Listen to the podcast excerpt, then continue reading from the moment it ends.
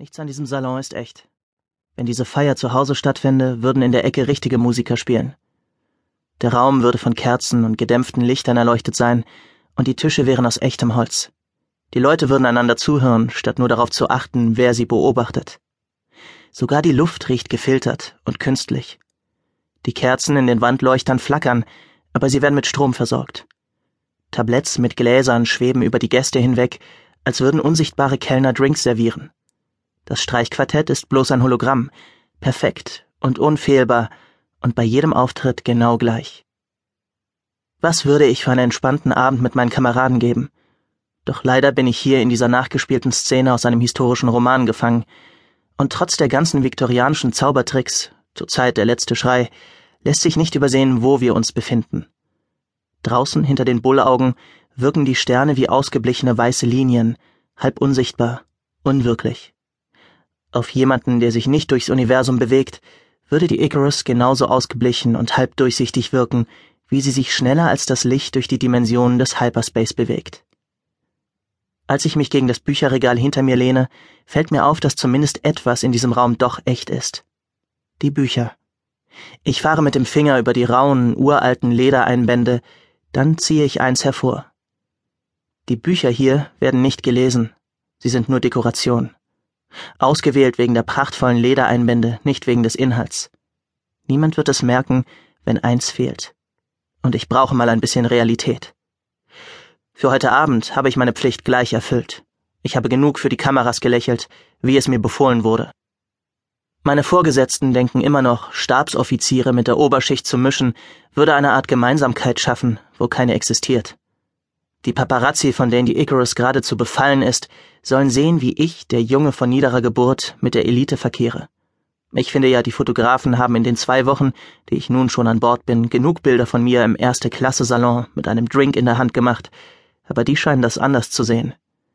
Sie wollen eine nette, vom Tellerwäscher zum Millionär Geschichte aus mir machen, obwohl ich nichts weiter vorzuweisen habe als die Orden an meiner Brust.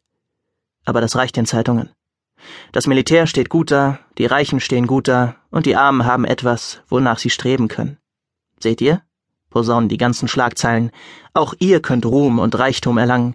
Wenn sogar aus diesem Hinterwäldler etwas geworden ist, warum solltet ihr das nicht auch können? Wäre das auf Petron nicht passiert, wäre ich jetzt gar nicht hier. Allerdings sehe ich unsere Heldentaten dort eher als tragisches Debakel, aber mich fragt ja keiner nach meiner Meinung. Ich beobachte das Treiben im Salon, die Grüppchen von Frauen in knallbunten Ballkleidern, die Offiziere in Paradeuniformen wie meiner, die Männer in Frack und Zylinder. Das viele Hin und Her macht mich ganz unruhig. Ich werde mich nie daran gewöhnen, egal wie oft ich mit diesen Leuten auf Tuchfühlung gehen muss. Da betritt ein Mann den Salon, und ich brauche einen Moment, bis mir bewusst wird, warum ich ihn bemerke. Er passt absolut nicht hier rein, auch wenn er sich größte Mühe gibt, nicht aufzufallen. Sein schwarzer Frack ist abgetragen und am Zylinder fehlt das glänzende Satinband, das gerade in Mode ist. Ich bin dazu ausgebildet, dass mir solche Kleinigkeiten ins Auge springen, und in diesem Meer von chirurgisch perfekten Gesichtern sticht seines hervor wie ein Leuchtfeuer. Er hat Falten um die Augen und den Mund, seine Haut ist wettergegerbt und von der Sonne gezeichnet. Er ist nervös, lässt die Schultern hängen und fasst immer wieder nach seinem Revier. Mein Herzschlag beschleunigt sich. Ich war zu lange in den Kolonien, wo alles, was irgendwie seltsam ist, den Tod bedeuten kann.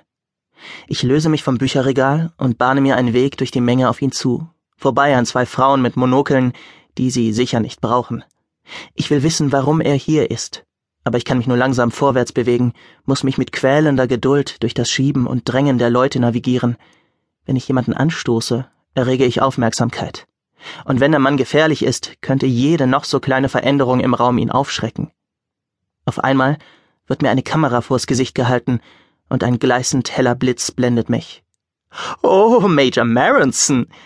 Drei Frauen um die Mitte zwanzig stehen vor mir. Oh, Sie müssen sich einfach mit uns fotografieren lassen. Ihre aufgesetzte Art ist widerlich. Ich bin hier nicht mehr als ein dressierter Hund, der auf den Hinterbeinen läuft. Die drei wissen es genauso gut wie ich, aber sie können sich die Gelegenheit, mit einem echten Kriegshelden gesehen zu werden, nicht entgehen lassen. Sicher, ich bin sofort wieder da, wenn Sie mich. Doch ehe ich den Satz beenden kann, haben sich alle drei mit geschürzten Lippen und gesenkten Lidern um mich herum aufgestellt.